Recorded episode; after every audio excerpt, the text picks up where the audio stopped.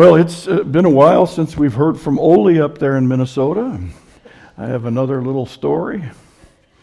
Ole Olson was the pastor of the Norwegian Lutheran Church at New Ulm, Minnesota.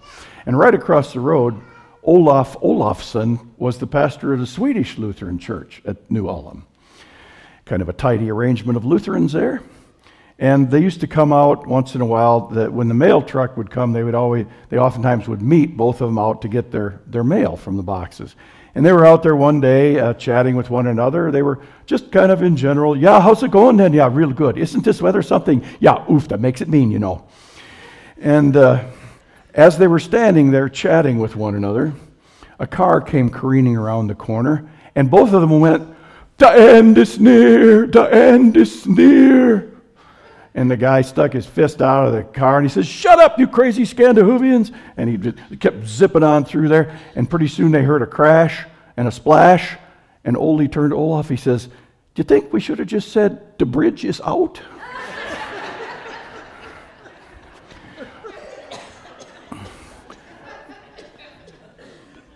the people in the gospel lesson for today, the people at the time of Mark, who wrote the Gospel of Mark, were kind of saying the same thing the end is near. And they were seeing signs at the time, and a lot of generations look for signs and try to add things up and figure out this is exactly when the end of the world is coming. We got it nailed down now. Well, they were seeing things, and they thought this has to be the end of the world. The Gospel of Mark is written sometime between 66 and 70 AD, according to most scholars, uh, and the internal evidence there. And at that time, there was something going on that was very, very important, and that was in 67 AD, the uh, super patriots, the zealots, decided that they were tired of this Roman rule and they were going to get rid of it. They were going to have armed combat and, and kick Rome out of their country, which other people had tried to do before, and it didn't work very well for them, and it didn't work very well for the Jews either. They besieged the city. They had siege works and battering rams and, and catapults and so forth. But basically, what they did was they just surrounded them and starved them out. They had a source of underground water, but they had no food. And the historian Josephus tells us that it got so bad after about two, three years of this that people started to eat their children. Don't tell that to the children. That's bad. That's that's when times are tough, you know that. And eventually, then, the city fell. And what Jesus had foretold 37 years earlier came to pass. You remember the disciples were looking at Herod's new temple. It wasn't even quite finished then. And they were going, Wow, teacher, look at, look at this building. Look at the massive stones. It's, isn't it really something? It was kind of like the Mall of America of its time. And wow, teacher, isn't this something? And Jesus said, Well, get a good look now, because it's not going to be all that long, and there will not be left one stone on top of another. And that's exactly what happened. The Roman Empire tore down not only the walls, but Herod's brand new splendiferous temple. Not one stone. The only thing that's left is the foundation stones. That's today the Wailing Wall, by the way. It's underground stuff. That's all there was left. They, I mean, they just razed it, just ripped it. And people at that time were thinking, surely this must be the end of the world. Herod's beautiful temple, the center of worship and life, the identity of the children of Israel, and it's gone. This has got to be it.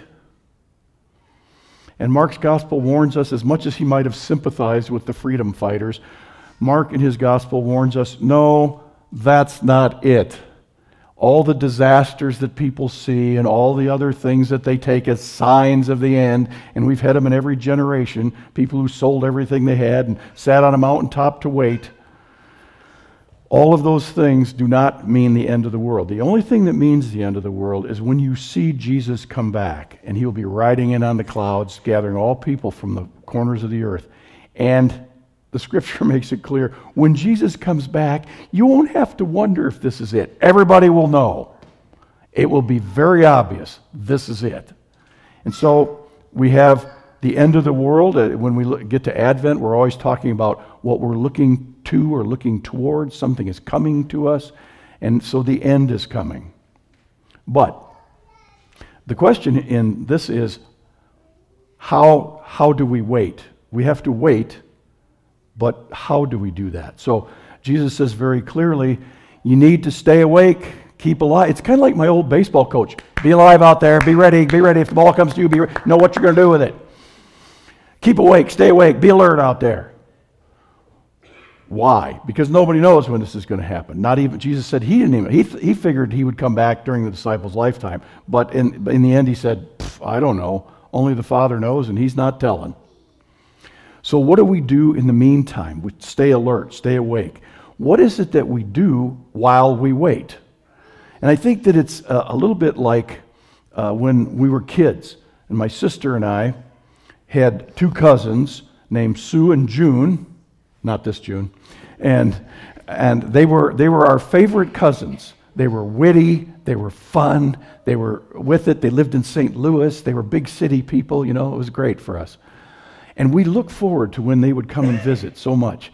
And in the meantime, while we were waiting, we made sure that we got everything done. So we cleaned our rooms, we made the bed, straightened out the closet. I put extra, got extra pails of corn, extra bales ready, so when I had to do chores, I could just whip it in quick and, and go. Because we wanted to spend our time in our relationship with our favorite cousins. So we were doing everything we could to be prepared for when they got there, that we could spend the most time and have the best time that we could with them. And I think that's kind of what Jesus is saying to us is that we want to make sure that while we're waiting, we're doing the stuff that we need to do that says, I want to spend as much time with you, Lord, as I can. I remember talking to a woman in the hospital several years ago, and she had trouble with waiting. I have trouble with waiting. I don't know, how good are you at waiting? I'm pretty I'm actually pretty patient with people, but when it comes to technology or waiting in line to go to a restaurant, I, forget it. I, I'm just that's true, isn't it, Deborah? Yeah. If there's, if there's a 45 minute wait at a restaurant, I'm already turning on my heel going to another restaurant. I'm just not going to do it. Uh, so, how good are you at waiting? Waiting for the doctor, waiting for your teenager to get home, waiting for your aging parents to get a move on, eh, waiting for, uh, waiting for uh, your check to come in. How good are you at waiting? And I've talked to this woman in the hospital, and she said, You know, that's kind of the story of my life. She said, I just couldn't wait to get into high school because that's where you do all the cheerleading and the good fun stuff, you know, and get a driver's license and date boys. And, you know, it, I couldn't wait. And then I got to high school and I thought, oh, it's so clicky. I can't wait to get to college where, where you have very mature men and women. Uh, and then when I got to college, I couldn't wait to get done so I could start my career and then I could get married and then I couldn't wait to have kids, and then I couldn't wait till they were out of the house, and then uh, she said, and then I couldn't wait till I was retired, so then I could play golf every day. She loved golf. And she said, I could play golf anytime I wanted to. And she said, one day I was out at the golf course and I was sitting on the bench waiting to, to tee off.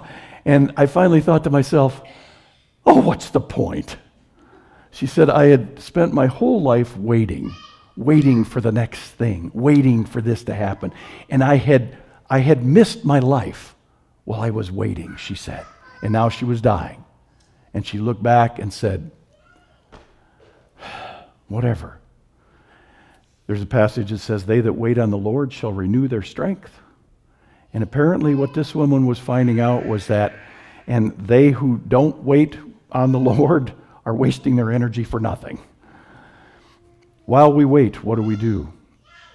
And that's the thing. If you were to say to me, if you were to ask me, say, Cal, uh, you need to boil this down so it's really, you know, more succinct, more simple. Tell me, just give me one sentence, Cal, as to what you think is makes life worth living. Pretty important question, isn't it? One sentence. What is it that makes life worth living? I don't even need a sentence. I can do it in one word relationships. That's what makes life worth living. If we have good relationships with our family, with our friends, if we have a good relationship with ourself when we look in the mirror that we think we're okay, we're, you know, not too guilty, not too ashamed, doing okay with ourselves. If we have a good relationship with the Lord and we trust Him and we believe Him and we are close to Him, if we have those three relationships going, life is good. No matter what else happens, no matter what tragedies strike, they won't last forever. Life will still be good. And if we don't have those three relationships going, or don't have two of them anyway, if we don't have those relationships, it really doesn't matter what else you have. It's not going to mean anything anyway. So, our task is to, as we're waiting, to do those things that are important, to work on our relationships, to make sure that they're all good with the Lord and others and ourselves. Advent is the period of waiting. And I want to make this clear. Deborah, you don't have to listen to this. Uh, thank you. Uh, I want to make this clear that the season of Advent is not about waiting for Christmas. It is about waiting for Christ. And that is a big difference between commercial Christmas, waiting for that, and waiting for the Christ to come into our hearts today. So today, when we start to think, the end is near, remember, the end isn't near till the Lord comes back. And He's coming in the future, He came in the past, and He especially is, wants to come into our hearts in the present.